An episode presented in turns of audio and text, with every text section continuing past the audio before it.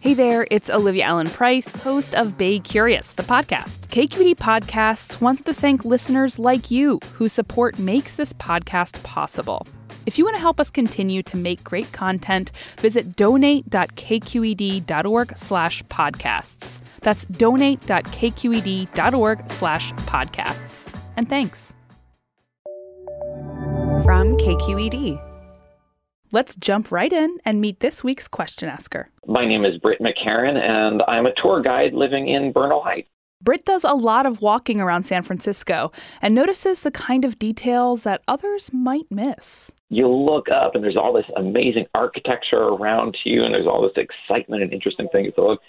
But there was one day I was looking down the sidewalk and I was just seeing all these little patterns of glass circles embedded in the pavement. These glass circles, or blocks, are usually arranged in a grid, and they're a few feet by a few feet. So I was trying to figure out what these things are. That's why I emailed you guys. This week on Bay Curious, we're shining light on these gems underfoot.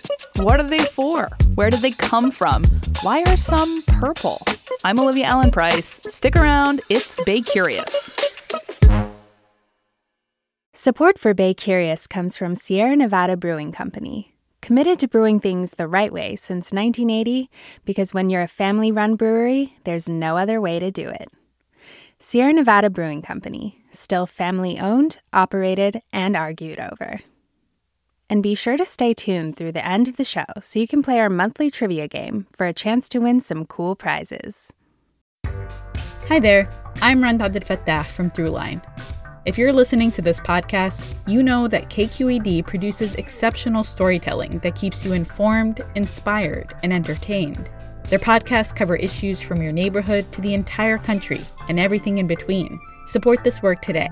You can help us continue to bring quality podcasts to your ears. Just head to donate.kqed.org slash podcast.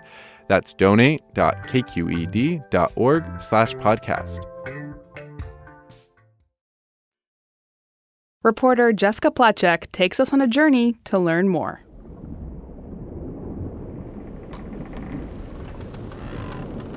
You're in a ship below deck. You can smell the sea and the musk of the wood. Nearby, men sway back and forth in their hammocks, snoring softly amid the creaks of the hull. The cook sent you down here to bring him salt pork. It's the eighteen forties, so it'll be at least another seventy-some years before incandescent lighting becomes commonplace. But fire. Fire can be expensive, smoky, even dangerous out on this floating tinderbox, especially if the cargo is flammable. For light down here, you depend on glass poured in the shapes of cut gems inlaid into the deck. They glow above your head, refracting rays of sunlight onto the oak ribs of the ship. These are prism lights. The light can go both ways. The daylight comes down, and if a fire breaks out below, the prisms will glow with warning at the feet of the sailors above. That prism technology used on ships is soon brought onto land so that the spaces below the sidewalk can be lit. In eighteen forty-five, inventor Thaddeus Hyatt patents the vault cover, in which a series of small glass pieces are placed in big cast iron panels. The panels are modular, so you can put many of them in a row over large areas. The glass pieces in Hyatt's early panels are circular and always flush with the sidewalk. They're flat on the ground so that the foot of a passerby doesn't trip on them. Some are flat on the bottom, but Hyatt also has refracting lenses where the glass extends down in triangular shapes. These exposed prisms toss and bend the light into dark subterranean corners. These panels of glass are called vault lighting. And vault lights are eventually made available in different variations, circle and square glass, different kinds of prisms, and panels made out of concrete instead of cast iron. The vault lights become popular in cities and are used in many iconic and interesting architecture projects. Here's a fascinating one, but it requires a little backstory. The city of Sacramento is between two mighty rivers, the Sacramento and the American rivers, which for a long time made the city very prone to flooding. In eighteen sixty-two, the city flooded, and the newly elected California governor, Leland Stanford, was brought to his inauguration in a rowboat. To protect businesses against floods and avoid the rowboats, that same year, it was decided that certain parts of the city would be elevated up to fourteen feet. But instead of lifting the buildings, in some places they simply built over the first floor, which means below the sidewalk. You can still pass between the abandoned storefronts of the city forgotten.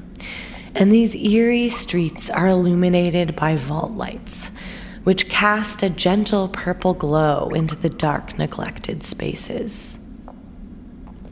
It's said that people have seen ghosts down here. An old woman in a black Victorian dress with a white ruffled collar, and a small girl who is scared and won't let go of a visitor. Then there's the iconic ways vault lighting has been used. Some of New York City's first subways used vault lights to illuminate the shining tiles. And then there's the other icon many of us never got the pleasure of visiting. Penn Station. The original Penn Station in New York City was built in nineteen ten and was opulent beyond belief. It had this huge passenger concourse that led to all the train platforms. It had a magnificent arched glass canopy held together with an exposed steel structure. The ground of the concourse was almost entirely vault lights, so the sunlight pouring through that glass canopy would spill down to the lower levels. But that station was demolished in the nineteen sixties and replaced with the Penn Station we know today. Since then, it's been said, one once entered the city like a god, but now one scuttles in like a rat. But what about San Francisco? What do our vault lights light? Well, most of them light sub-sidewalk basements. You see, a lot of buildings in San Francisco have basements that extend out under the sidewalk. They can be used as extra storage or workspace, and similar to a ship, it was less dangerous and expensive to use natural lighting than to have a flame under your building. If you want, you can see beneath the panels of vault lights in the well-known City Lights bookstore in San Francisco's North Beach. To find the underside of the vault lights, go downstairs and walk over between the shelves of cognitive science and Asian classics. Look up and you'll see the colored glass dim as the feet of pedestrians cross over it. These are not prisms, though. They're flat on the bottom. It's unclear how many sub-sidewalk basements there are in the city. I asked San Francisco Public Works about it, and they don't really have a count. But there's another mystery I can solve. Our listener noted that a number of these glass prisms are purple, and that was not intentional. So glass is made of silica, which can be found in sand, but often sand will have other elements in it. To clarify and stabilize the glass, they add manganese dioxide. It essentially makes the glass clearish. So when these vault lights were first installed, they were clear. But the thing is, when manganese is exposed to U V rays for long periods of time, it oxidizes and turns purple or bluish. This process can take decades. So when you see the purple glass, it's old.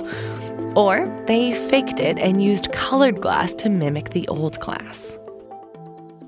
And what does this week's question asker make of all this? It did seem like the ones that are purple are much more broken up and they've been weathered over time. So that makes sense. That's very cool. Thank you so much for answering my question. Like I said, I love your podcast, and so I'm always listening to it, so I look forward to hearing this one.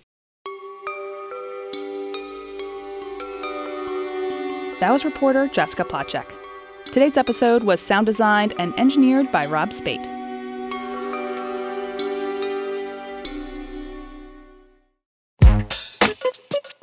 If you are a die-hard Bay Curious listener, we made a little something for you. A quiz inspired by all of our twenty nineteen episodes. Test yourself and see how much you retained from our shows last year.